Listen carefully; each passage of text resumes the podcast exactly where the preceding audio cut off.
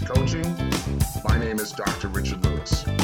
If you'd be so kind as to leave me a rating and your feedback, I would very much appreciate it, and it will help others like you to optimally discover this podcast and add it to their library of favorite podcasts.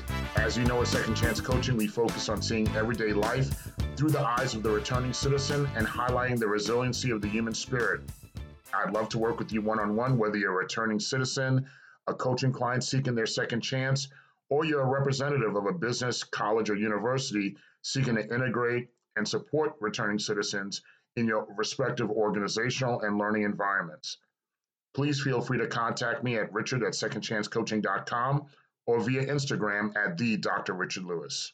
When returning citizens come home, we have discussed numerous scenarios, challenges, and strategies regarding the ongoing re- reentry journey. And of course, we are dedicated to helping you optimize all the opportunities that you have along this reentry journey. One of the emotions that do get in our way a lot is the desire for revenge.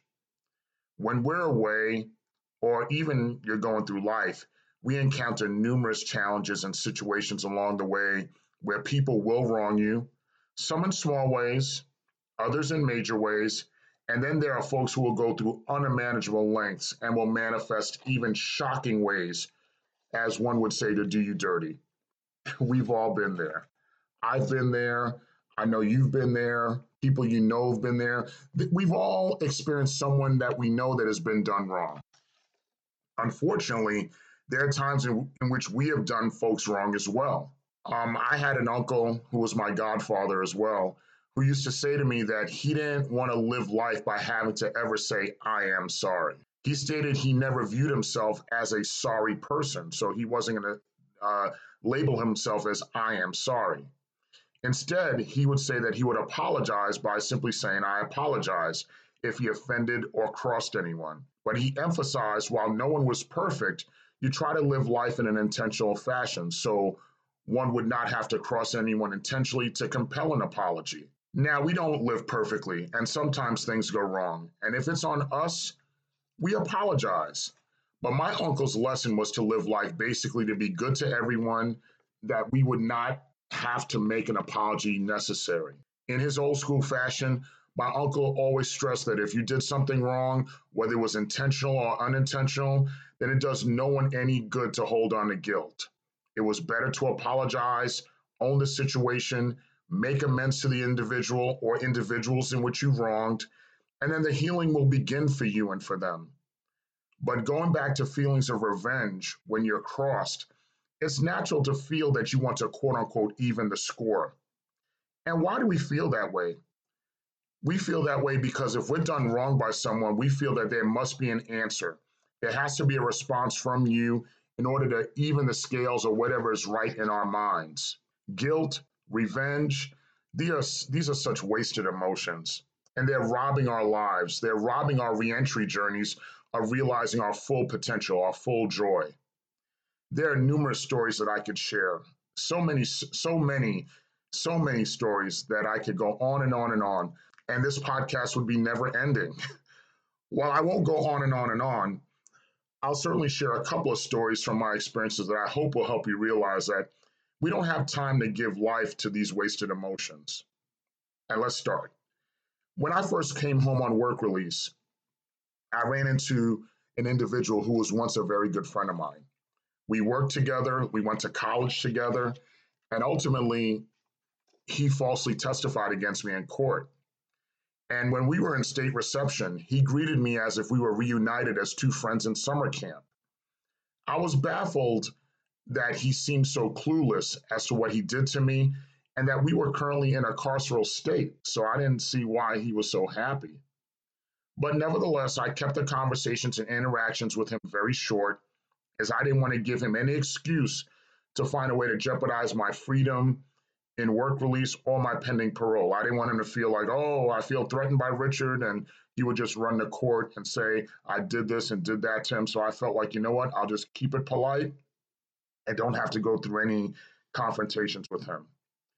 During the 10 months I was on work release, I, I would think about him as far as what what he was thinking and what he was going through and why he did what he did. I also thought about the leadership of the organization that pushed the criminal case and did not take into account the extenuating circumstances that would have demonstrated the errors in convicting me. Now, when I was granted parole, I saw my former friend in the parole office when I had to report to parole, and he had to as well. He he gently greeted me again because he kind of knew that you know we weren't on this we weren't on each other's Christmas list, but he still was trying to be polite. I said to him, and I could see by his face to his surprise, that I said to him that he and I should have a phone conversation, and that if he could call me that evening. I made the decision to speak to him because now I felt like I was on parole, and I felt that any risk he probably presented to me was minimal. And it was time to have that really come to the truth conversation talk with him. We spoke to each other that night on the phone, and after less than a minute of small talk, I completely unloaded everything I was feeling over the oh, at that moment and really over the last three years up to that point. And then there was also a part of me that I just felt like telling him off and dressing him down and then, but even all the things that I got off my chest for that fleeting moment I got off my chest, I, I felt somewhat better. But the moment was indeed fleeting. His response to me was he continued to make excuses. He didn't own what he did. He didn't apologize. He didn't own anything that he did he had done to me and my family. He asked me for forgiveness, even though he didn't apologize. But I told him that forgiveness would be a process for me. But our friendship was indeed over karma is a really tough thing. I believe, I really do believe in karma. Through the grapevine, I have definitely heard over the years, I haven't spoken to him in over 20 years. I know that he's had some successes in life, but I know that he's experienced some pretty hard difficulties along the way. I didn't have any joy about hearing about his challenges, but I really chalked it up to karma. I had to give it to God. Not for him, not but for me, for me to have that peace at this point, I had to give myself that peace. And at this point, I could say, I have forgiven him. But that peace was for me, it wasn't so much for him. And doing that act of forgiveness was certainly much more beneficial than any conversation we had or could have had in subsequent years. Even in that lesson, I still felt like giving someone a piece of my mind would be the best revenge because now they would know that I would not let any injustice against me stand. But I had to continually learn that just doesn't work. It really, really doesn't work. At the conclusion of my parole, my intent was also to write to the leadership of the organization who pushed the prosecution, or let me say, the political persecution against me, and share with them that despite their best efforts, they missed. They didn't kill me, they didn't destroy me. When I shared my intentions with someone who works in that industry and knows that leadership, she simply said to me, Richard, just let it go. Remember that you're blessed, you're free, you're home. And writing that letter, what would that really accomplish at the end? At that moment, I understood what she was saying. And I went back to the to the to the default position of saying letting it go, giving it to God, and knowing that karma will will know how to deal with that leadership. Even though I let it go at that moment, it certainly was not easy but I knew that I was at peace. And then I said, I gave it to God.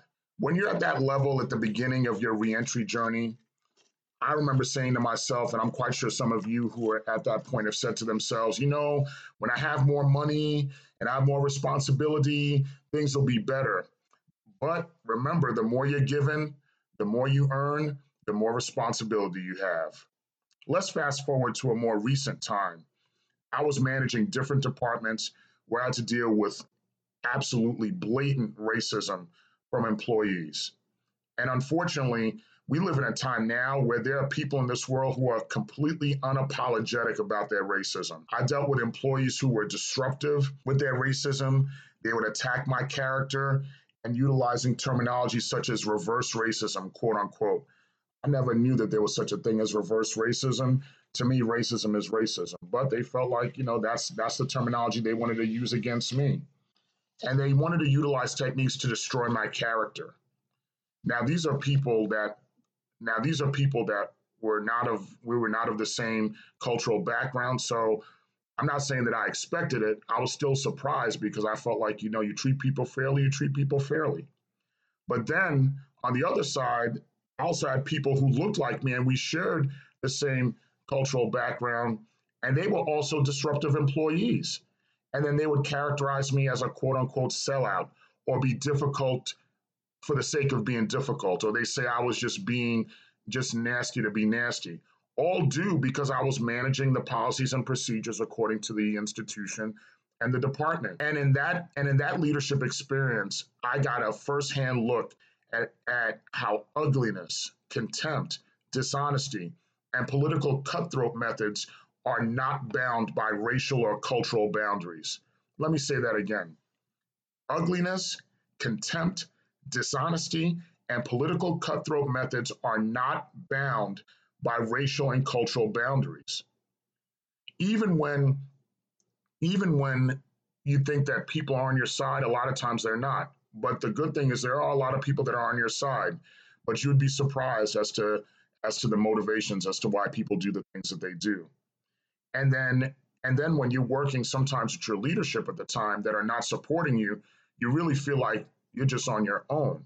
And sometimes all you have is you, your word, and God. In the book of Psalms, Psalms 91, Psalms 91 describes how things could be going wrong all around you. People could be falling to the left or the right of you, but you're still standing, strengthened in God. In these times, it's really easy to want to strike back against racist, non supporters, character assassinators, plain anarchists. Revenge is the first thing that comes to one's mind. But once again, like I said, the, the, the, the theme of this of this discussion today, this podcast episode, is that revenge is such a wasted emotion. Because even if you strike back, you still have that feeling of emptiness because the feeling of what of what wronged you doesn't leave you. And why do I say that? And why do I think about that? Because I go back and think about my mother's wisdom. And I think about my mother. She lived a life like all of us did. She had her ups and downs, and I'm quite sure she had her revenge list of people at times. Some of them she even shared with me. But in sharing those moments and having those conversations with mom, she always said that she always go back to the default, her default position. Remember, all you have to do is pray. Remember, it's about them and not about you. And she would anchor that that wisdom to the book of Hebrews, chapter 10, verse 39. And that and in Hebrews 10:39 it says, "We are not of those who shrink back and are destroyed, but of those who believe and are saved." So think about it, you believe. You believe we are saved because no matter what happened to us, she would say, we didn't shrink back. We our success is our best revenge, and karma is an is the undisputed champion. Now, have I seen all the wrongs done against me righted? Have you seen all the wrongs done against you righted? And I would say for me, no, and probably for you, it hasn't been as well. But remember, God has given you the confidence, and He has certainly said that He will make sure that He makes those crooked paths straight, that He will right those wrongs. I've seen it happen, so I don't doubt whether I see it or not in my lifetime. I believe that He's done it. I've seen people do beloved family members of mine wrong. Some wrongs I did see corrected through karma, and some, like I said, some you didn't see. But even though all of our family members, we had feelings of revenge, and we even verbalized it and, and vented to one another when we when we had those feelings of frustration, mom was always alert to remind us of Hebrews 10:39. Because of mom's wisdom, we got out of the way and we allowed God to do his divine work when I was getting when I was getting my doctorate degree, when I got my doctorate degree, it was certainly a tremendous academic achievement. And from an academic standpoint, I had a great dissertation chairperson. But as an individual, he was certainly a narcissist and morally bankrupt. When you're around someone for a long period of time, you start to see those red flags about them. But a lot of times you think that they won't execute those bad habits or bad things against you. But a lot of times, you know, it will happen. I even got him into my institution as an adjunct professor because he wanted to get in as an adjunct. So, of course, I was thinking that we had a great working relationship and a good friendship. And of course, he repaid me with co publishing with him on an international textbook. And I thought, okay, things are going great. And then all of a sudden, I got word that he presented our work, our chapter work from that textbook at a conference, and he took all the credit for himself. He didn't give me any of the credit. In the academic world, that's considered to be academic plagiarism, which is pretty serious. And unfortunately, I've come to learn that in the academic space that there are many academic scholars that do that to their students. Definitely no bueno. I even heard through the grapevine that he justified his actions because he was the quote unquote lead author. I certainly had my initial feelings. I wanted to strike back. I wanted to talk to the associate deans and take him off the schedule. I wanted to write and complain about him and just try to professionally embarrass him. But then I went back to mom's wisdom of Hebrews 10:39.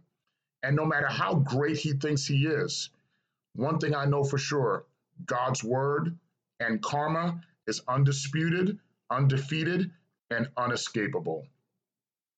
Now, in this criminal justice space, in the criminal justice reform, reentry, or abolitionist movement, whatever you want to call it, there are certainly a lot of folks and organizations who are doing great work.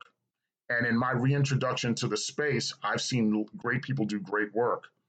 But I've also discovered very quickly that there are times that the politics and the belly of the beast in the movement is as ugly as any corporation or organizational environment that one would see. And when I see people being ugly and those politics are being there and people are concentrating more on themselves than the movement, my reaction and my resolution is just to walk away from them and allow karma to touch them because you know what?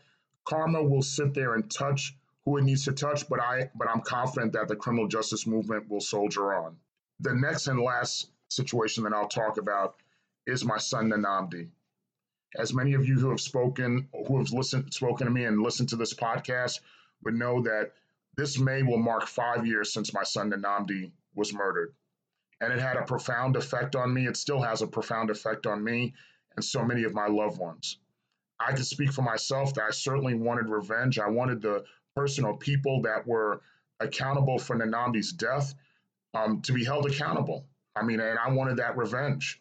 Right now, the case is still a cold case, but I remember the initial police that I, the initial police officers, detectives that I dealt with in the case, and they were very disrespectful to me and my family. I remember that that detectives made a comment that's saying that um, some of the people that Nnamdi was hanging out with might have caused him to be in the place for him to be murdered. I immediately stopped him and said, No, no, no, no, no, no. You will not disrespect my son's name or his memory to his father and to anyone else in my family. You will not do that. And if you're telling me that murder is acceptable or murder is permissible, then just give me the names of the people in which you are investigating and I will sit there and administer the justice myself. I said that in anger with tears in my eyes. And I certainly told the detective what I thought about him and thought about his dismissiveness of my child. He argued with me and even threatened with arresting me and and um, threatened to have me have me brought back to New Orleans because he felt like I was being disrespectful and being verbally abusive to him. I welcomed it. I told him that I would pay for his ticket to come to Florida to come to arrest me to say that if the best thing that you could do in this case is to arrest the father of a murder victim, I'd be happy to do that. We continued to have words, and then I hung up with him.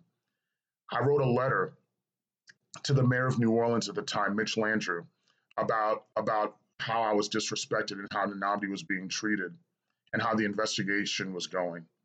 I didn't hear anything from the mayor's office, but a few weeks later, I received a phone call from the lieutenant of the New Orleans Homicide Division, and he assigned new people to the case who were very respectful of me and very respectful of my family. Um, the case is still a cold case, but I still pray and I still know that one day my son will get justice, and hopefully that will continue and will will be part of the continuing healing process for myself and my family. Now, what happened to the police detective that disrespected me and my family? I don't know. But I know that karma and God is always watching. And I go back to the wisdom that my mother had. And I'll never forget, my mother certainly was in love with all of her grandchildren. And she was particularly close with Nnamdi because Nnamdi spoke French and my mother and him would speak French with one another. And in her wisdom, she always says, remember, the person or people who took the Nnamdi from us are not, do not have any, any peace. And they're not having a good night's sleep. They always have to sleep with one eye open because they know that they will receive justice. They have to answer for the justice of taking the Nnamdi from us in this world or in God's world. And once again, all of those all of those things anchor back to mom's wisdom. And that's what would give me peace. And certainly, will things happen that will go wrong going forward in the future? Of course. But before I have those feelings of revenge, before you have those feelings of revenge, remember Hebrews 10:39, remember Psalms 91. Remember that revenge is a wasted emotion. You have a life to live. Go ahead and live it. Let's work let's work on that. Let's work on that together. If you're having these issues or if you're having these feelings and you want to get back and get to that next level, let me share some of mom's wisdom with you. Let's work together. Email me at richard at secondchancecoaching.com. Reach out to me via Instagram at the Dr. Richard Lewis. Remember, at this very moment, at this time, this minute, this second, this day, this hour, blessed with that second chance. You're blessed with that next chance. And I know that you're going to do well and make the best of it. I do well and make the best of my second chance every day. I love you all. Take care, and we'll talk again next week.